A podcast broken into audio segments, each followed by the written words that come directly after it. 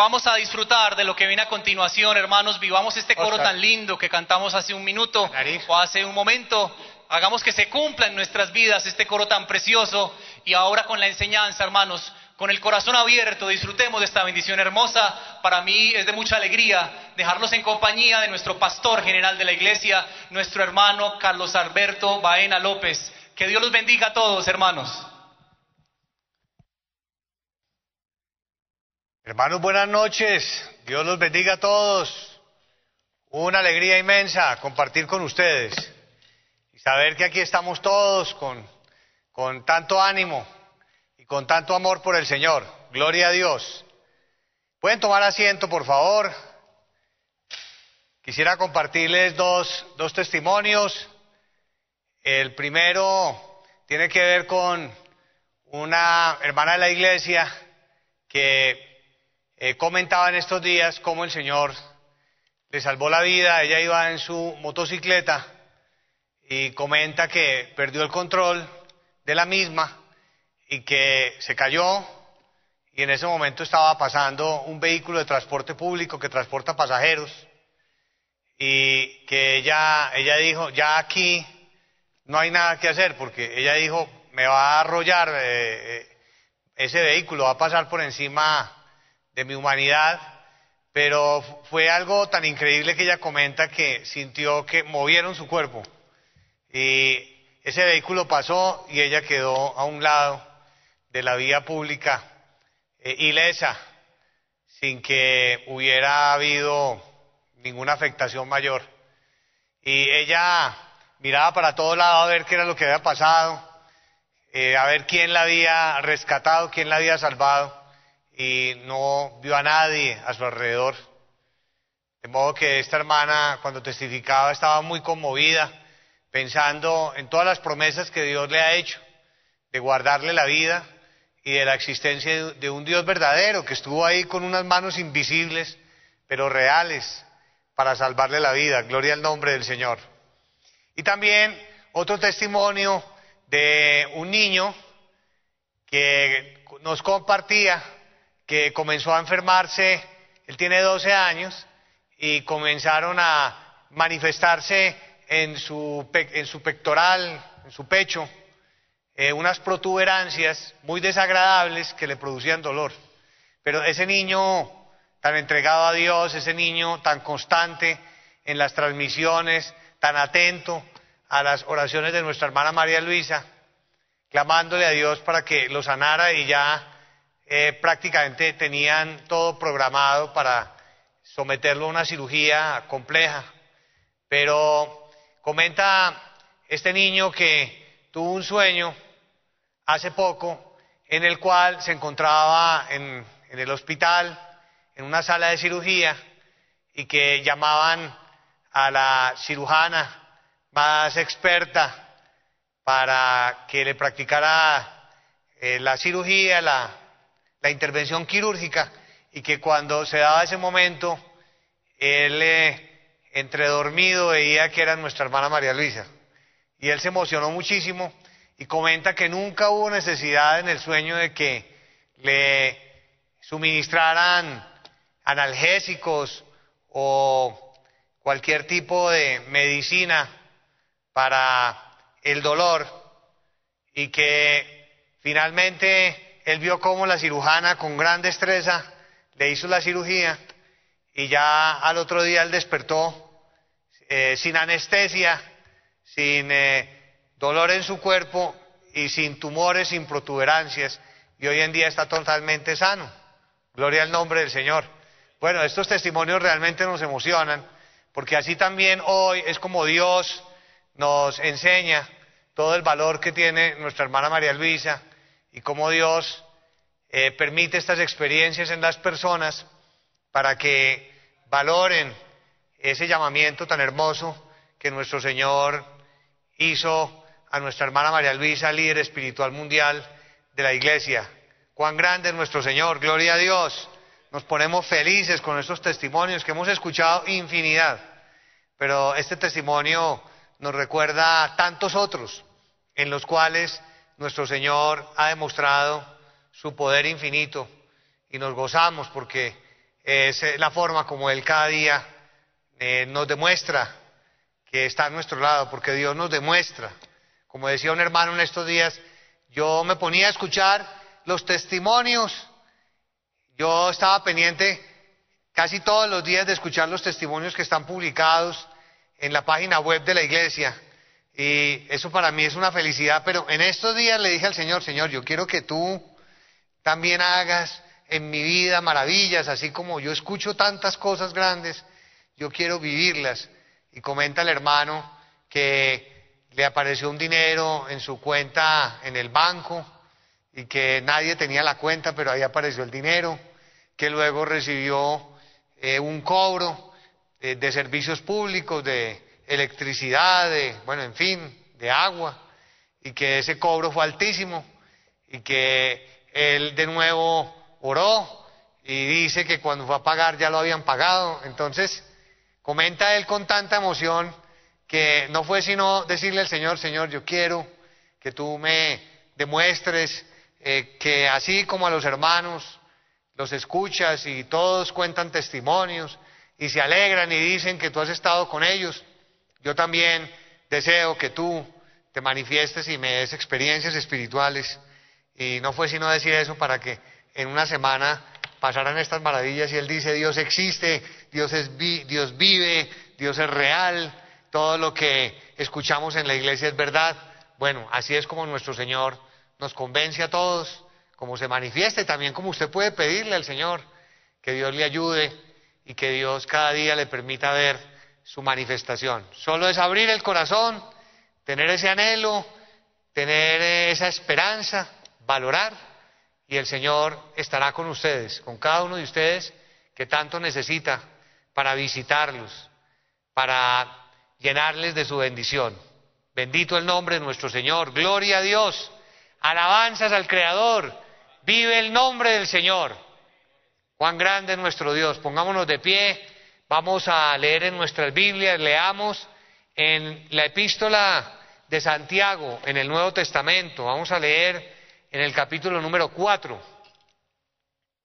En el versículo 2, Santiago 4, versículo 2, leemos para exaltación, para honor, para gloria del Señor. Y saludamos a todas las personas que nos están acompañando en la transmisión, no solo en Colombia, sino también en los diferentes países donde están unidos con nosotros, bien sea en vivo o bien sea en diferido, pero que todos a través del canal de YouTube de la iglesia eh, se conectan con nosotros a estas transmisiones, los saludamos con todo el cariño, un abrazo inmenso para todos y que nos sentimos felices de que nos estén acompañando, que estén con nosotros disfrutando de toda esta manifestación del Espíritu Santo en nuestra vida a través del don de la profecía, de su poder. Y que hoy vamos a enseñar acerca de otro pecado, para pedirle al Señor que nos limpie, que nos liberte y para que nosotros podamos identificarlo. Cada vez que surja una chispa de codicia, una chispa de ambición en nuestra vida, inmediatamente lo detectemos. Así como lo hemos venido enseñando del chisme, así como lo hemos venido enseñando de la envidia. Hoy vamos a enseñar acerca de la codicia y la ambición. Y para ello, inicialmente vamos a leer aquí, en esta epístola, en el capítulo 4, en el versículo número 2, para exaltación del Señor. Codiciáis y no tenéis, matáis y ardéis de envidia y no podéis alcanzar. Combatís y lucháis, pero no tenéis, tenéis lo que deseáis porque no pedís.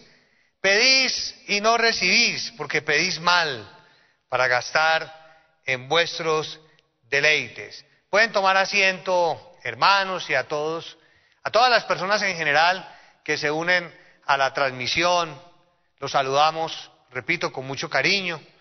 Y efectivamente, en este pasaje de la epístola del apóstol de Santiago, en la cual enseña acerca de la codicia, porque el título de la, de la predicación es La codicia y la ambición. Él eh, se refiere específicamente a la codicia cuando dice codiciáis y no tenéis. Y realmente la, codicia y la ambición son dos conceptos muy, muy parecidos.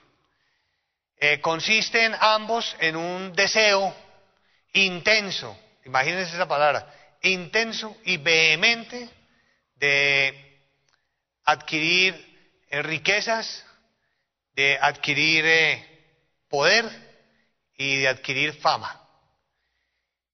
solo que la ambición es un concepto más amplio, más general, y la codicia es un concepto particular. Y eh, también ambos eh, se refieren a cosas difíciles de alcanzar.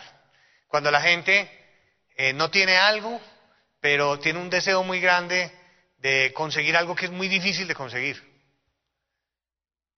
por ejemplo, viajar por el mundo. Eso es muy difícil porque es muy costoso, pero la persona dice, yo quiero viajar por el mundo y, de pronto pues convierte eso en una fijación o en una meta o, en una ambición, pero es algo que, es difícil de alcanzar. O tener eh, una casa de ciertas dimensiones, una casa muy grande, muy costosa, que no la puede comprar o estudiar en una universidad muy costosa, a donde no tiene cómo pagarla. Es, una ambición.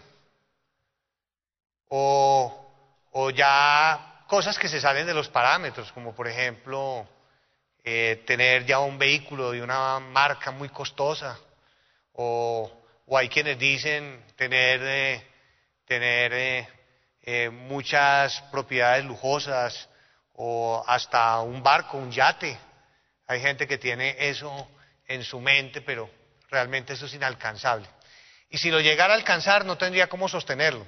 Ese es el otro problema, porque uno puede comenzar a pedirle a Dios muchas cosas, pero ya luego cuando Dios, ¿qué tal que se las llegue a uno Dios?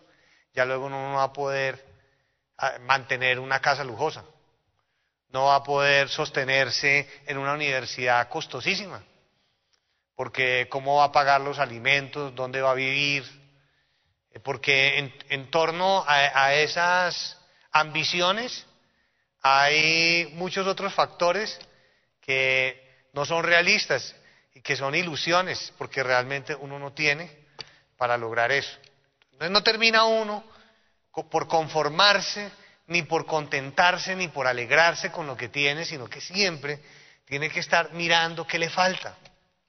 Y cuando uno no solo está mirando qué le falta y que quiere más y que quiere tener y tener y tener más, porque es como insaciable, que esa es la ambición, comienza a mirar a los demás. Cuando ya uno comienza a mirar a los demás, que qué tienen los otros, que tienen una casa, que tienen un carro, que trabajan en tal lugar, que tienen tales labores, que se desempeñan en tales funciones, lo que sea.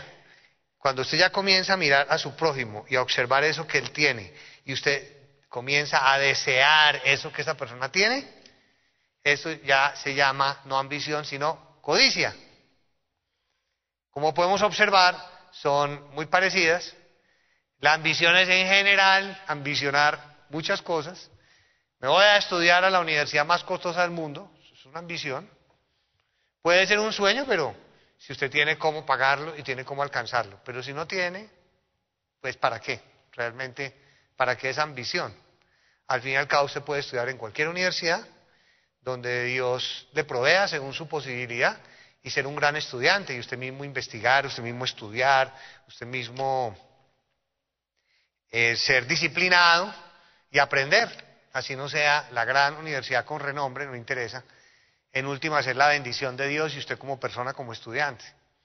De modo que esas son las ambiciones cuando usted no tiene cómo, no lo puede alcanzar.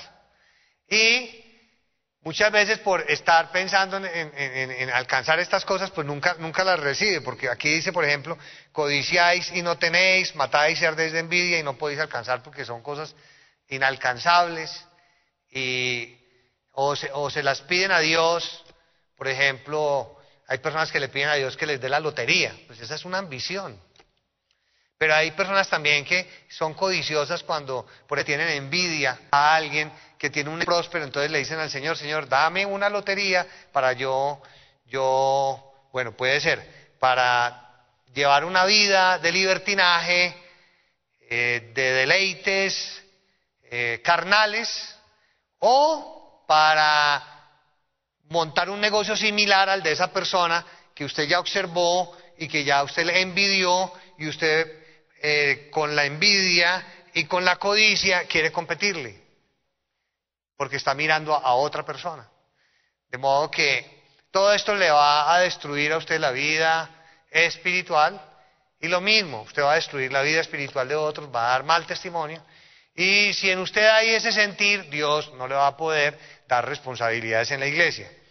Y si en usted, que tiene dones espirituales o tiene alguna responsabilidad en la iglesia, surge una chispa de eh, ambición o de codicia, el Señor le va a quitar el respaldo y usted va a perder todas las bendiciones. Porque cuando comenzó eh, la iglesia del Señor en 1972 con la primera profecía que dio nuestra hermana María Luisa, el Espíritu Santo dijo que no podía haber materialismo, que había mucho materialismo, que es practicar todos estos pecados, y que cuando se practican todos estos pecados Dios no se manifiesta. Y también habló el Espíritu Santo de las ambiciones, y habló el Espíritu Santo de que las personas eh, tengan la ambición por el dinero, corrompan sus corazones y que no estén eh, alegres ni agradecidas con lo que Dios les da, ni satisfechas ni felices, con las bendiciones recibidas. Y eso es lo que el Espíritu Santo eh, habló, que durante muchos periodos de, la historia de la humanidad eh, ha entrado la ambición, y esa ambición es un materialismo, y ese materialismo ha hecho que Dios se aleje de, esas personas y no los respalde y les quite los dones espirituales o esa manifestación espiritual que Dios ha querido dar, pero por causa de ese materialismo que es la ambición y que es la codicia, el Señor se ha apartado. De modo que nosotros debemos recordar también esa profecía que está en el libro Vivencias, donde se narra toda la historia de la, de la iglesia, de cómo fue la primera profecía, de cómo comenzó a manifestarse el Espíritu Santo, y ese fue un tema que el Espíritu Santo tocó, eso fue un punto que el Espíritu Santo destacó para que nosotros huyamos y nos cuidemos. También vamos a leer en Éxodo acerca de la codicia, que hablábamos, que tiene que ver con ese deseo, eh, no en general, sino ya en particular, de tener lo que el prójimo tiene. Y en Éxodo, en el capítulo 20, en el versículo 17, dice eh, la Biblia, Éxodo 20, en el versículo 17, acerca de la codicia, aquí la palabra que se emplea, no codiciarás, es muy clara, porque se está refiriendo al prójimo. La codicia es cuando uno comienza a desear tener lo que el prójimo tiene. Desde una casa, eh, pasando en aquella época por los animales que tenían, por la servidumbre, hasta por la esposa. De modo que todo esto es muy delicado y esto nosotros debemos eh, grabarlo en nuestro corazón y cuidarnos de estar codiciando o deseando tener lo que nuestro prójimo tiene. Por eso dice, no codiciarás la casa de tu prójimo, no codiciarás la mujer de tu prójimo ni su siervo ni su criada, porque en esa época había eh, siervos, había esclavitud, hoy en día no lo hay, pero en esa época también había gente que codiciaba hasta la servidumbre, ni su buey, ni su asno, ni cosa alguna de tu prójimo. Cuando dice ni cosa alguna de tu prójimo es algo absolutamente general, de modo que todo lo que tenga que ver con nuestro prójimo, que nosotros comencemos a codiciar o a desear tenerlo, es un pecado delante del Señor que se llama, se llama codicia.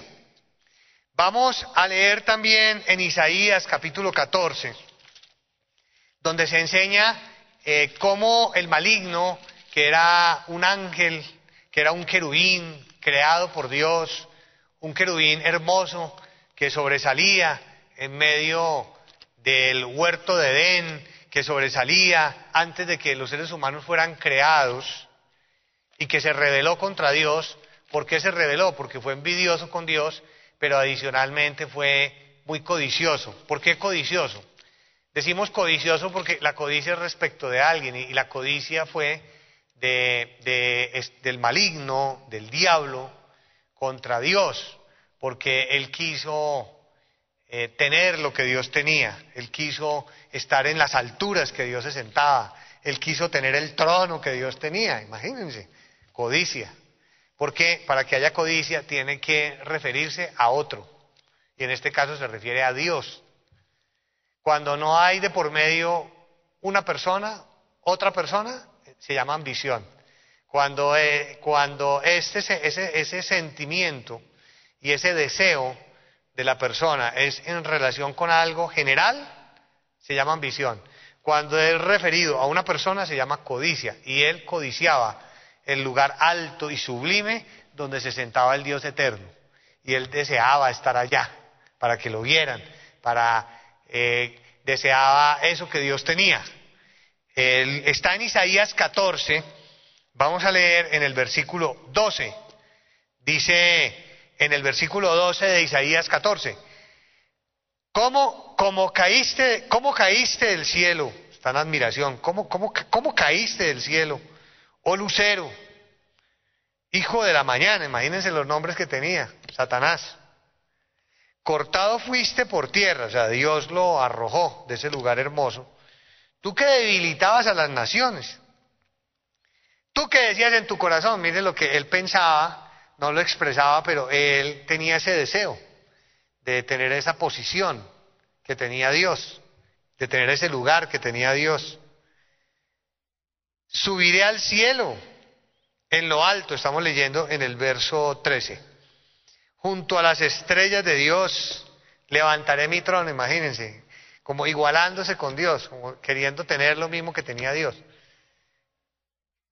¿Qué es lo que enseñamos? Que Dios a todos nos da diferentes bendiciones y nosotros no, nunca debemos desear lo que otra persona tiene, porque eso se llama codicia, sino alegrarnos por las bendiciones que nuestros hermanos, nuestras hermanas reciben y ponernos felices, pero nunca decir yo también quisiera tener eso, o yo también quisiera hacer eso, ¿no? Sino lo que Dios nos quiera encomendar o, como Dios determine, eh, darnos un don y sentirnos felices con lo que Dios nos dé, sentirnos alegres y alegres por lo que nuestros hermanos reciben y también las personas en general, nuestro jefe en la empresa, nuestro familiar, que Dios lo ha bendecido en lo material y compró una hacienda. ¡Qué maravilla! ¡Qué bendición tan hermosa! ¡Qué felicidad! Pero nunca decir, yo también quiero una hacienda, ¿no? Nunca dejar que lleguen a una hacienda o una, ¿cómo diríamos? Eh, una propiedad hermosa en el campo. Nunca, nunca desear eso. O eh, que a nuestro corazón nunca llegue ese deseo de tener lo que otra persona tiene. Y esto fue lo que le pasó al maligno. Él dijo, él dijo, levantaré mi trono y en el monte del testimonio me sentaré, imagínense, a los lados del norte, sobre las alturas de las nubes subiré, donde estaba Dios. Y seré semejante al Altísimo, imagínense, ahí está la codicia, porque dice, y seré semejante al Altísimo. Entonces, muy mal sentimiento, muy mal, diabólico, y eso es lo que el diablo le siembra le siembra a la humanidad. Y lo sembró desde el mismo comienzo de la humanidad, cuando ya él fue arrojado y vio que estaban Adán y Eva en el, en el Edén y que ya Dios tenía unos nuevos invitados, unos nuevos huéspedes y que Dios estaba bendiciéndolos a ellos, el maligno quiso eh, tocar la codicia de ellos y les puso un árbol o valiéndose de un árbol hermoso que no sabemos eh, qué característica tenía ese árbol, pero lo hacía diferente. Y tenía una belleza eh, que generaba un gran atractivo para ellos. Y así fue como el maligno les engañó los sentidos. Y eh, también hizo que ese árbol se volviera en algo muy codiciable y apetecible. Esto nos sirve para que nosotros nos cuidemos eh, de en muchas situaciones de la vida porque el maligno engaña así, con los sentidos, con lo que se ve.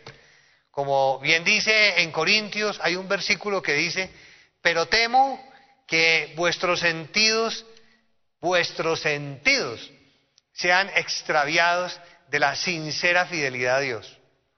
Porque como, como también hay otro versículo que dice, como la vanagloria de la vida o como la concupiscencia, que son los placeres y, que son los sentidos, lo que se ve, eh, nos hace eh, sentir atracción y hacer de algo que Dios ponga en nuestro camino algo codiciable y que a la larga nos va a sumergir en un pecado.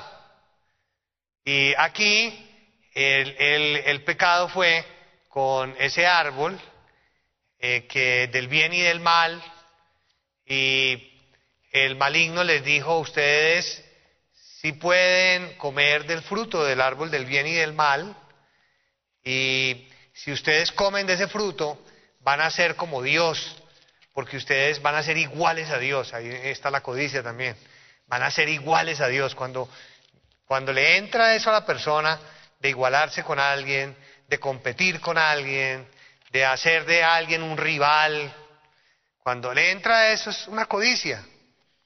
En vez de admirar eh, lo que Dios le da a cada uno y en vez de sentirse feliz de que Dios a cada uno le bendice de, diferente manera y no sentir esa codicia de igualarse como les pasó a ellos con, con, Dios, sabiendo el bien y el mal, porque esa fue la codicia, pero acompañada de un fruto de hermosa apariencia, eh, de un árbol codiciable.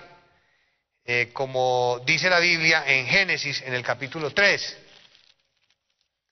Génesis capítulo 3, de modo que nosotros tenemos que ser muy inteligentes y muy astutos, porque en la Biblia ya están los ejemplos, para que en nuestra vida ya sepamos que el maligno trabaja de esa manera y nos cuidemos siempre de no, no dejarnos llevar por, por una chispa de codicia en nuestro ser o por algo que tenga que ver con nuestros sentidos que esos sentidos nos lleven a codiciar algo que eh, eh, vaya en contra de la voluntad de Dios, de sus mandamientos.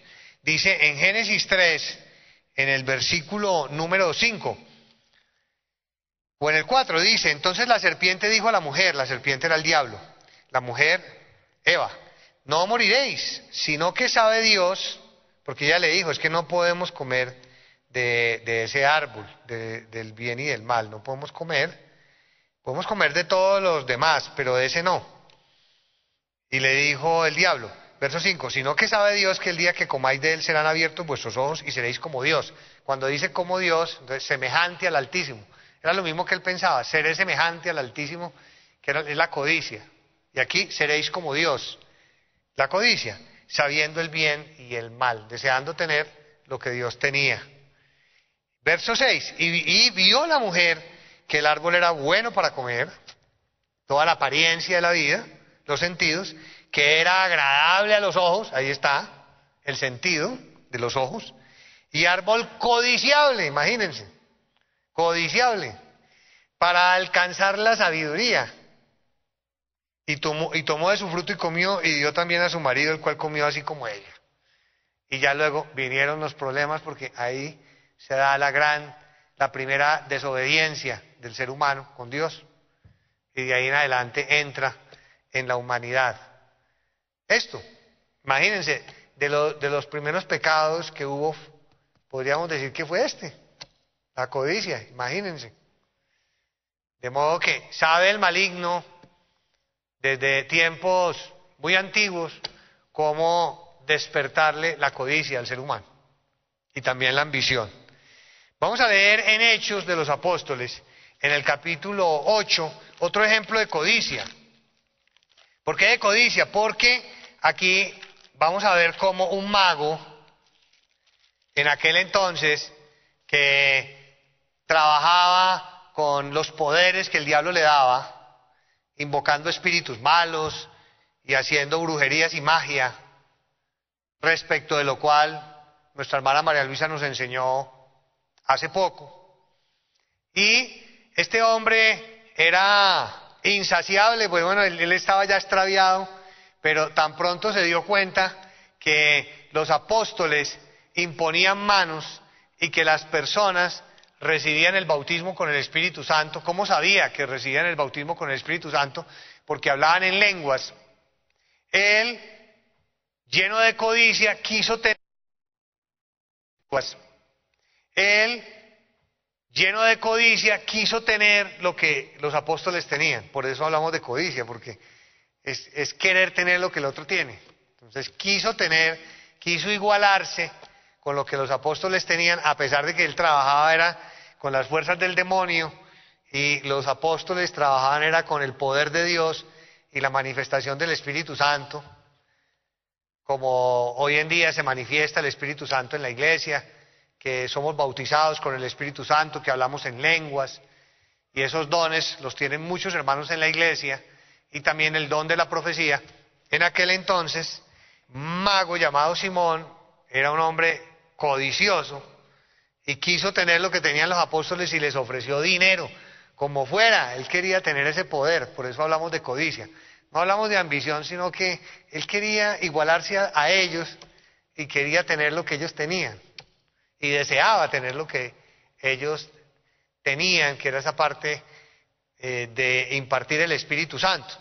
Dice en Hechos capítulo 8, en el versículo 18, o leamos en el versículo 17, que estaba allí en Samaria, y dice en el versículo 17, entonces les imponían las manos y recibían el Espíritu Santo. ¿Cómo conocían eso? Porque hablaban en lenguas.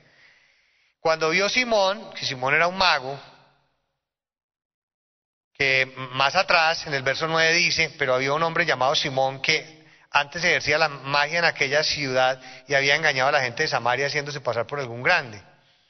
Y ahí explica de él, en el versículo 18, cuando vio Simón que por la imposición de las manos de los apóstoles se daba el Espíritu Santo, les ofreció dinero diciendo, dadme también a mí este poder, para que cualquiera a quien yo impusiera las manos reciba el Espíritu Santo. Es una persona codiciosa, porque está queriendo tener lo que el otro tiene. Uno tiene que cuidarse de todo esto. Eh, las cosas así simples de la vida, si usted empieza a ver que usted como que ve que quiere tener lo que otro tiene, y medio como que le llegó ese pensamiento, esa idea, eso es un espíritu. Entonces usted rechácelo y diga, no, Satanás, tú no me vas a engañar a mí con la codicia, yo ya sé qué es eso, que es desear lo que otro tiene. Vete lejos, a mí no me vengas con eso porque yo ya sé que eso es un pecado, vete. No vengas a mi vida con eso porque yo estoy feliz de ver cómo Dios ha bendecido a los hermanos. Y yo no voy a caer en tu trampa y ya. Se llama reprender al diablo. Uno ora así y le dice, si uno pues está solo, o si no mentalmente, pero y uno en su oración, en sus oraciones le dicen al Señor, Señor, mira lo que me está pasando, eh, que el maligno se vaya, échalo fuera, Señor. Yo no voy a caer en esa trampa de ponerme a, desear lo que otra persona tiene, no, me vas a alegrar. Dice en el verso 18, cuando en, el verso 20 le contestó Pedro. Pedro le dijo, tu dinero perezca contigo, porque has pensado que el don de Dios se obtiene con dinero. Por ningún lado dice que es codicia, pero es codicia. El hecho ahí está, no dice, sino que dice en el 22, arrepiéntete pues de esta tu maldad, dice que es una maldad, pero no dice cuál, pero es codicia. Y ruega a Dios y quizá te sea perdonado el pensamiento de tu corazón. ¿Cuál? Ser codicioso. Querer tener lo que los otros tenían. Verso 23, porque en hiel y amargura y en prisión de maldad veo que estás. digamos en prisión de maldad es en las cadenas del diablo. Que eh, su corazón pues estaba completamente extraviado y ahora con su codicia quiso tener lo que tenían los apóstoles y pagar por ello casi que sobornar por ello, con tal de tener lo mismo que los apóstoles tenían sin mirar nunca la parte espiritual. Leamos también eh, otro ejemplo en Segunda de Samuel.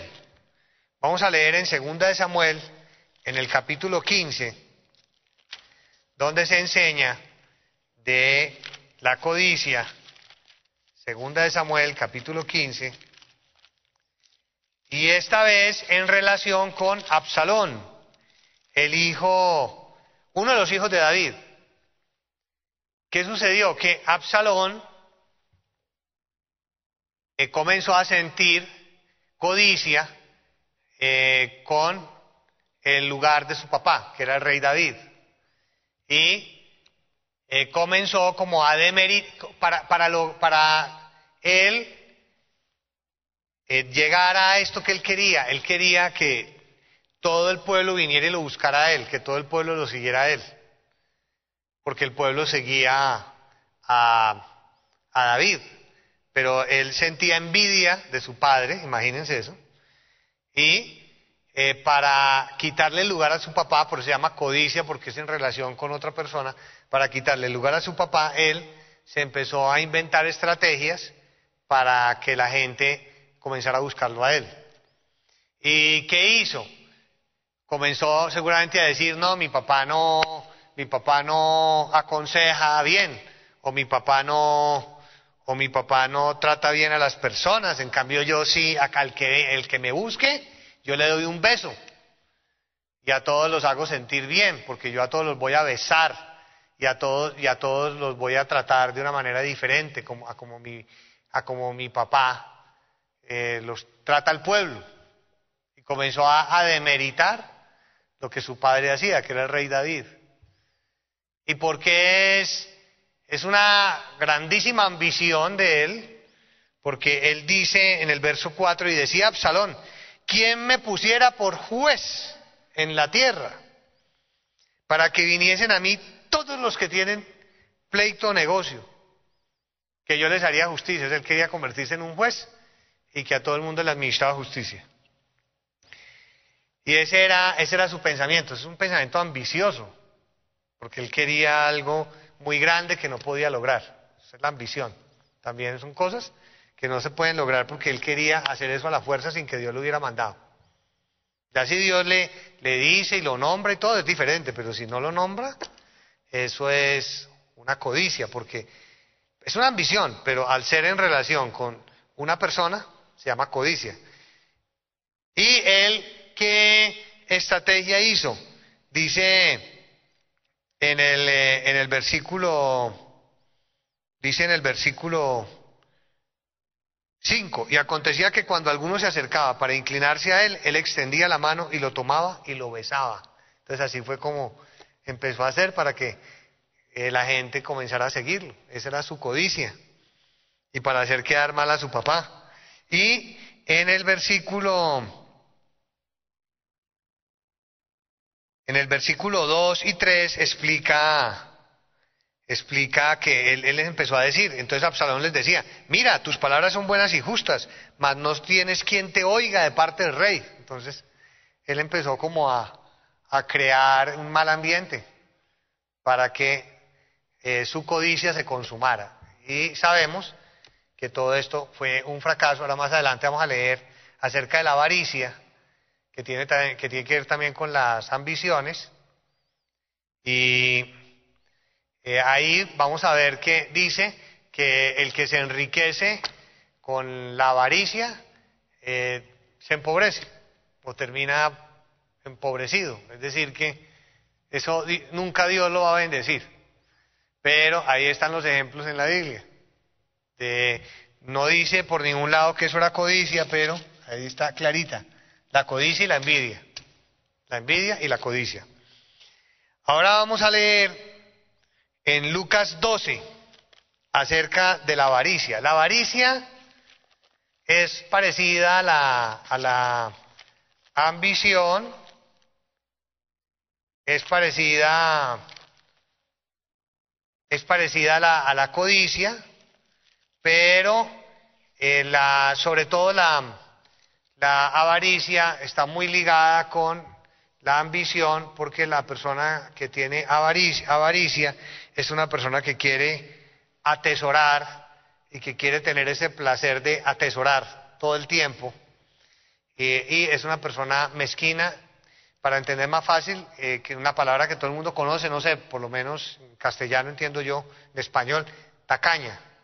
Es la persona tacaña que solo quiere acumular y atesorar y guardar, pero no comparte con nadie. Y eh, esa persona, por ejemplo, le cuesta mucho trabajo brindarle un café a alguien, porque piensa que le puede hacer falta. Y su placer es guardar cuanta moneda pueda. No estamos diciendo que no se pueda ahorrar, claro que sí, hay que ahorrar. Pero ustedes saben que hay ejemplos de personas que realmente son tacañas y eso es muy desagradable, eso es mala educación y la persona pierde puntos con Dios. Y la Biblia aquí enseña en eh, Lucas 12 de, una situación que se estaba presentando por avaricia, dice, enseña nuestro Señor Jesús, que todo eso era avaricia que se estaba viviendo. En, eh, en Lucas 12, en el versículo número 13. Y enseña, enseña la Biblia que había, había un hombre que estaba ahí cerca al Señor Jesús y el Señor Jesús estaba enseñando. Y este hombre tan pronto pudo hablarle al Señor Jesús, lo primero que le dijo fue, óyeme, Señor, tú, tú me puedes ayudar a que, a que mi hermano reparta la herencia conmigo. Esa fue la pregunta que le hizo.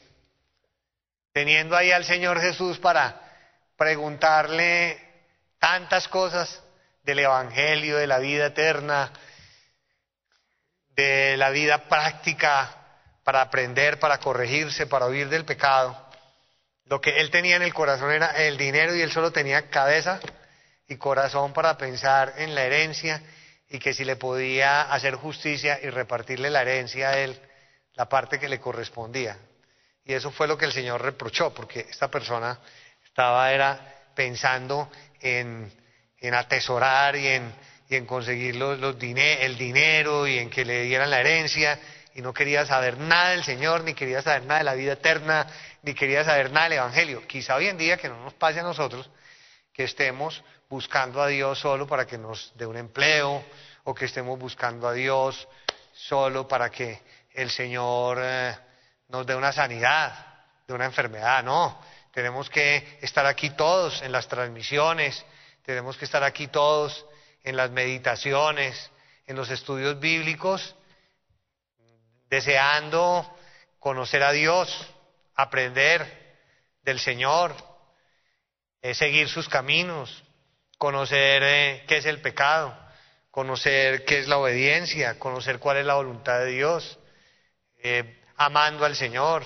buscando los dones espirituales, dando buen testimonio. Eso es lo que hay que hacer cuando, cuando una persona está pensando solo en sí misma y en recibir dineros y favores y beneficios. Es una persona avara, egoísta, tacaña, mezquina, no generosa, que pues eso el Señor lo rechaza. Y dice en el versículo 13, en Lucas 12, le dijo uno de la multitud, Maestro, di a mi hermano que parta conmigo la herencia.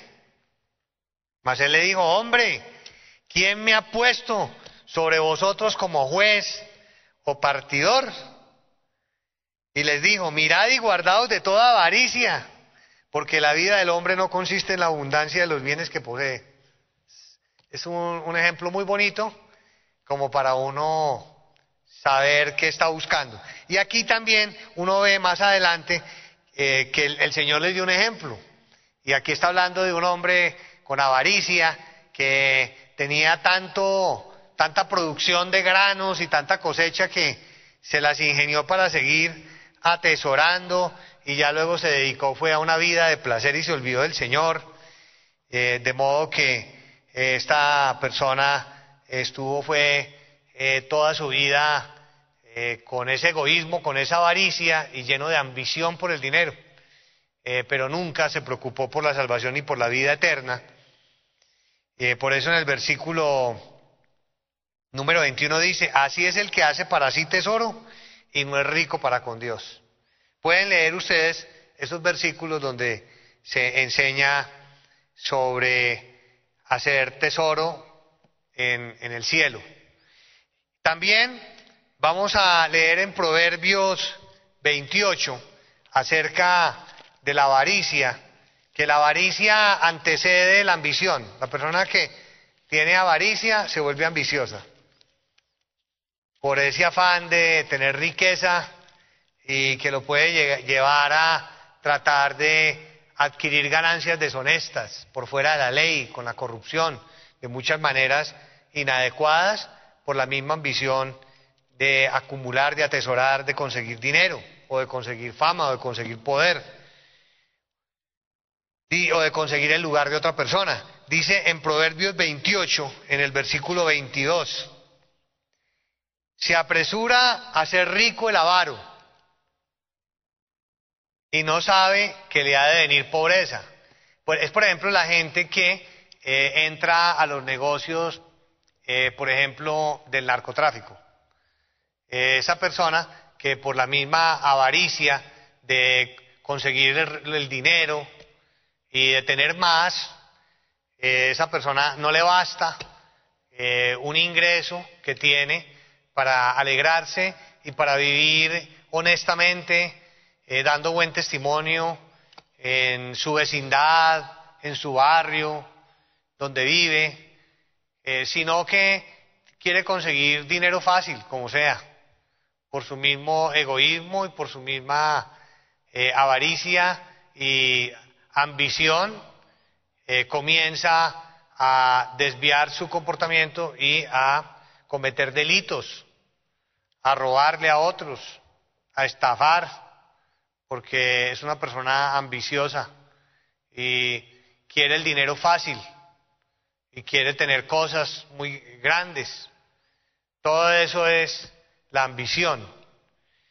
Y así lo, dice la Biblia que esa riqueza se le convierte en pobreza porque ya luego la persona termina eh, viviendo situaciones muy difíciles, lo están persiguiendo para quitarle la vida, o lo llevan a una cárcel, o su, su familia tiene que huir porque eh, vienen los males sobre los suyos por causa del comportamiento que él ha tenido, por causa de sus amistades, por causa de sus negocios ilícitos. De modo que en esto nosotros debemos cuidarnos muchísimo. También hay gente que a veces abandona los hogares y dicen, yo me voy de aquí, de donde vivo, voy a dejar a mi esposa y a mis hijos y me voy a vivir a otro país para conseguir recursos, pero porque esto que me gano aquí no alcanza. No, ¿cómo que no? Claro que sí. Lo importante es que estén ahí como familia. Deje esa ambición, porque eso es ambición, tener que irse a, otro país y abandonar su hogar, abandonar sus hijos. No se justifica realmente. Dios le va a proveer, Dios le va a ayudar. Dios le va a sacar adelante y usted sea feliz con lo que Dios le dé y trabaje contento. Trabaje siempre contento así no gane mucho, vaya a su trabajo feliz. Y así no gane mucho, sea muy buen empleado y de buen ejemplo. Y seguramente Dios lo va a bendecir mucho más ahí y llegará el día en que le van a aumentar su salario, pero esa debe ser la, la manera como nosotros debemos, debemos vivir. Y vamos a leer en Génesis, en el capítulo 13, un ejemplo de ambición en donde no hay personas de por medio para, para Aunque, aunque aquí estaba también Abraham. Eran Abraham y Lot. Esta enseñanza la dio hace poco nuestra hermana María Luisa, porque llegó el momento en que ambos tenían muchas, muchas ovejas, tenían mucho ganado, y el lugar donde vivían ya no era suficiente para que pudieran vivir los dos. De modo que Abraham, que era un hombre sin ambiciones y sin codicia, le dijo a Lot, escoge para dónde quieres irte. Y Abraham como nos enseñaba ese día nuestra hermana María Luisa, eh, no era un hombre con ambición ni codicia. ¿Por qué? Porque él confiaba en las promesas de Dios. Él no tenía necesidad de estar, y esa es como la forma para uno también superar la codicia y la ambición, porque uno no tiene necesidad de estar codiciando lo que otra persona tiene, porque todos tenemos promesas, y las promesas nos las cumple Dios, no nosotros con nuestro comportamiento codicioso o ambicioso, que lo único que hacemos es desear cosas que nunca vamos a alcanzar. Porque eso fue lo que leímos en Santiago, que codiciáis si no tenéis, porque las personas andan buscando cosas inalcanzables. Más bien dejemos que Dios sea quien nos bendiga. Y Dios sabe qué es lo alcanzable, qué es lo que Él nos quiere dar a cada uno. Y aquí enseña que hubo un momento en que Abraham le dijo a Lot, escoge tú para dónde te quieres ir. Y Abraham sabía que había una tierra muy bonita, que era hacia Sodoma y Gomorra, que era fértil y aparentemente era la más bonita, parecido a lo del árbol del bien y del mal, que es como algo que en apariencia se ve lo mejor y resulta que no. Entonces, para que nosotros no nos dejemos llevar por ilusiones o por cosas muy bonitas que se ven en el camino y resulta que eh, a, la larga eh, no son tan bonitas, sino muy feas y nos van a hacer mucho daño.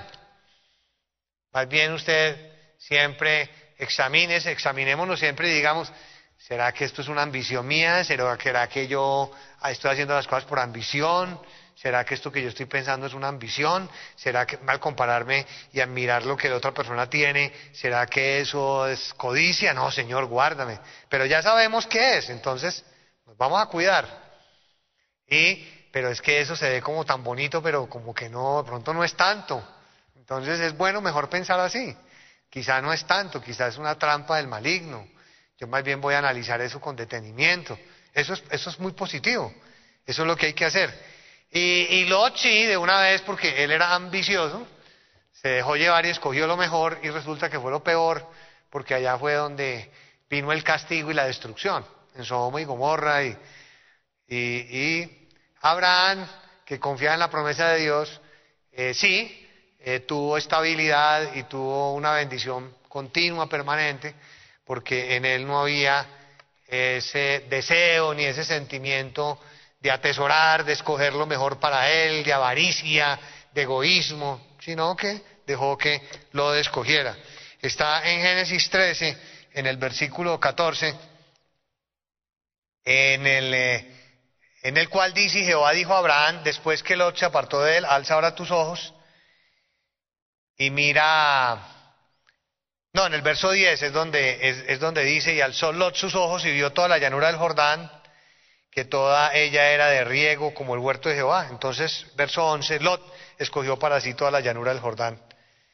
Y Abraham acampó en la tierra de Canaán. Esa, fue la situación, eh, pero es un ejemplo de ambición y, y eh, eh, resultados muy negativos. Vamos a leer también en Segunda de Reyes, en el capítulo 5. Segunda de Reyes, en el capítulo 5, encontramos eh, un ejemplo de ambición al dinero de Giesi, que Giesi era el ayudante del siervo que le colaboraba al profeta Eliseo. Ustedes recordarán que el profeta Eliseo sanó a un general del ejército de Siria muy famoso que se llamaba Naamán, Naamán, y Naamán tenía lepra. Y Eliseo hizo una sanidad maravillosa, un milagro, le dijo que se zambullera en el río Jordán y lo mandó a hacerlo varias veces y al general no le gustó, pero al final obedeció y salió con la piel como de un niño, dice la Biblia. Y el general que llegó con mucha pompa y Eliseo en su sencillez, el general le ofreció dádivas, regalos, talentos, ciclos, dice, la, dice la Biblia, de plata, en fin, pero el, profeta no quiso recibir nada, porque el profeta simplemente dijo, no, no, no, no vamos a recibir nada, pero le entró la ambición al, al colaborador, al siervo del profeta, y él, eh, con esa ambición, después de que el general del ejército, Naamán, se fue, eh, lo buscó, lo alcanzó y le dijo, imagínese general que mi, mi, mi, señor, mi profeta, eh, acaba de recibir la visita de unos hombres que están necesitados eh, de vestidos y de ciclos de plata, de talentos, de dinero. Entonces el general del ejército le dio mucho más de lo que le pidió el Giesi y él luego llegó con esas pertenencias eh, a buscar al profeta, ya las había escondido, y el profeta le dijo, ¿dónde estabas? Eh, ¿No eras tú el que estaba recibiéndole allá al general? Y ese es un caso típico de codicia, eh, pero más de ello es de ambición, ambición al dinero, que eso fue lo que hubo en el corazón de, de Giesi, y él pensó que nadie se iba a dar cuenta, pues el profeta de Dios lo vio todo, Dios se lo mostró en visión y así se lo hizo saber. En el versículo 20, eh, eh, al final dice Giesi, entonces Giesi, criado de Eliseo, dijo entre sí, aquí mi señor estorbó a este sirio Namán, que le quería dar dádivas, regalos, no tomando de su mano las cosas que había traído. Vive Jehová, imagínense, invoca a Dios que correré yo tras él y tomaré de él alguna cosa. Y ahí en adelante encontramos cómo se dio toda esta situación. Nosotros encontramos en la Biblia algo que se llama las ganancias deshonestas.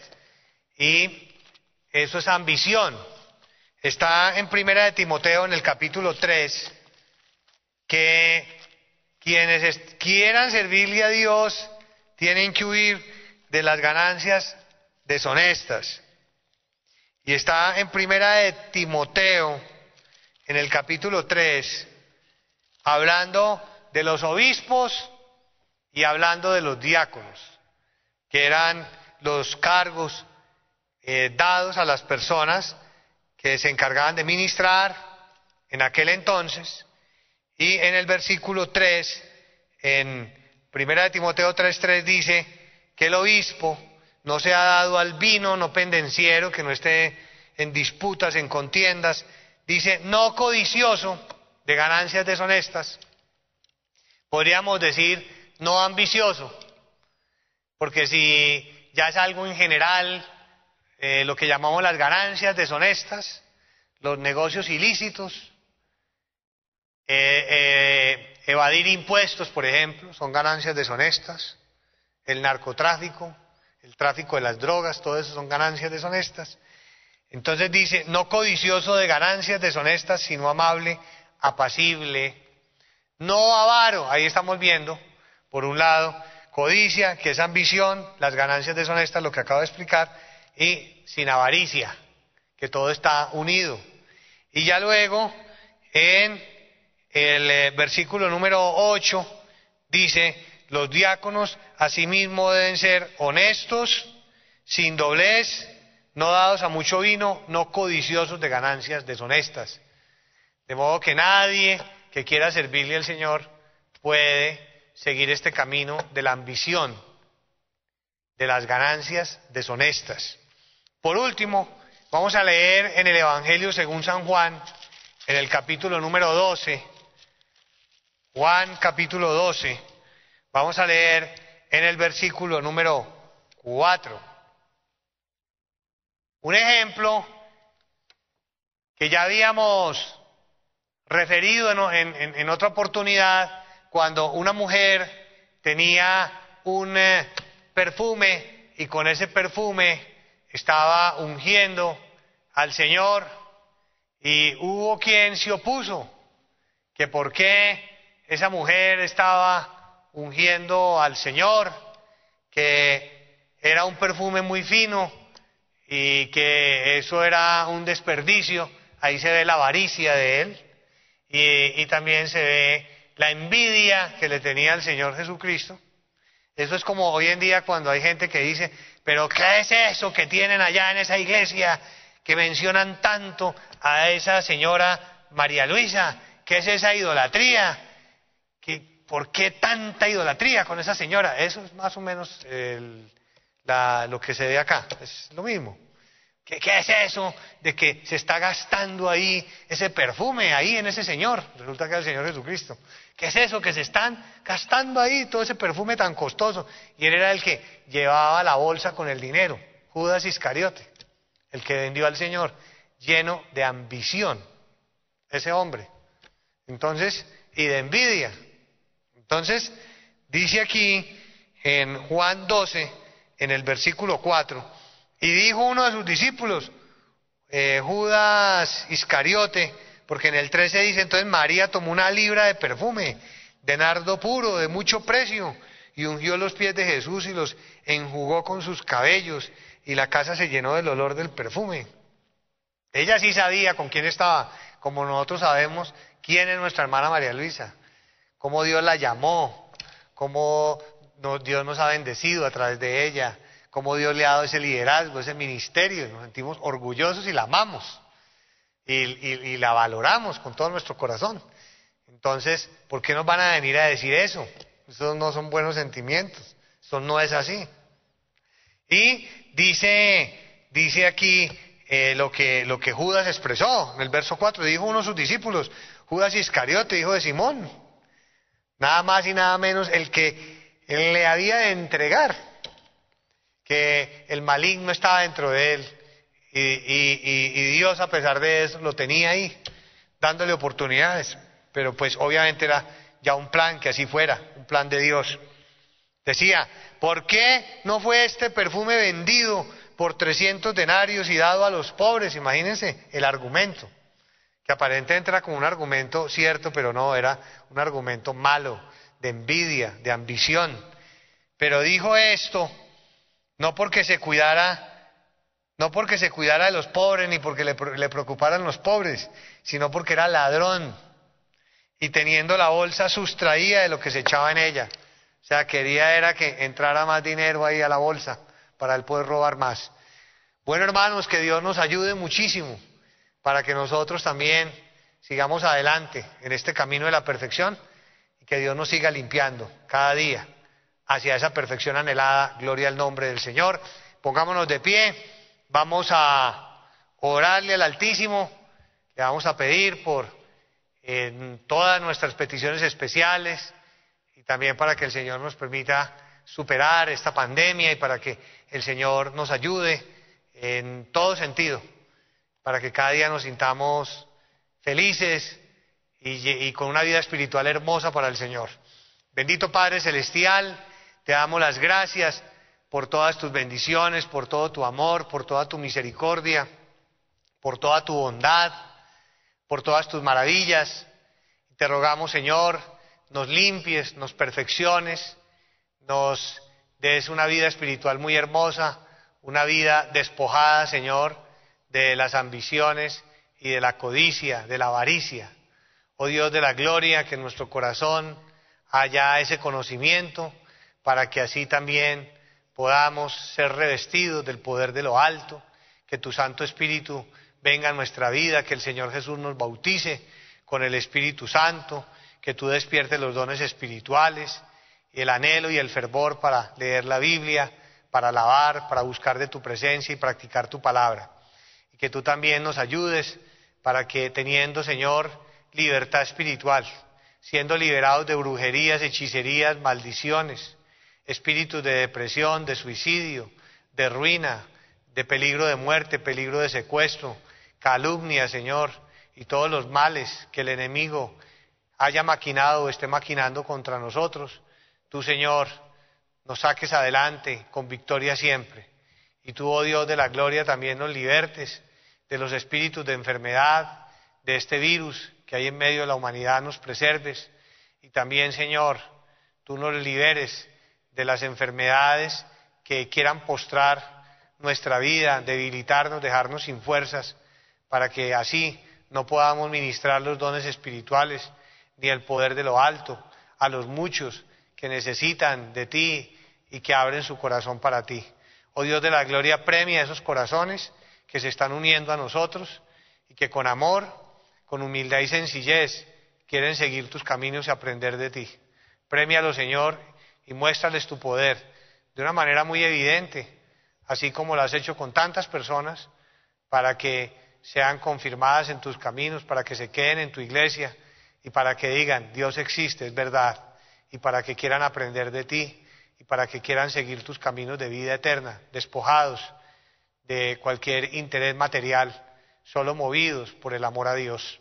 Que así sea, Señor, que tú le concedas lo mejor de tu bendición a nuestra hermana María Luisa, que tú cuides de ella, que tú la protejas, que tú siempre le des todas las victorias y la plenitud, la felicidad y a tu pueblo todo también, Señor, en todas las naciones. Te amamos y te adoramos, Señor que esta pandemia huya y deje de ser, que haya una salida pronto, pronta en medio de la humanidad, que todo sea conforme tu plan y tu voluntad y que finalmente, Señor, sea de provecho para todos. Que si tú lo has permitido es porque nos darás la medicina que eres tú para poderlo superar y para poder, Señor, de toda esta experiencia que vive la humanidad, aprender y entregarnos más a ti. En el nombre del Señor Jesucristo. Amén. Vamos hermanos a cantar el coro 170, solo Dios hace al hombre feliz. Cuán grande es nuestro Señor, honor y gloria al Altísimo, bendito nuestro Señor. Un fuerte abrazo para todos, que Dios los bendiga, que Dios les conceda lo mejor. Gloria al nombre del Señor. Hasta pronto.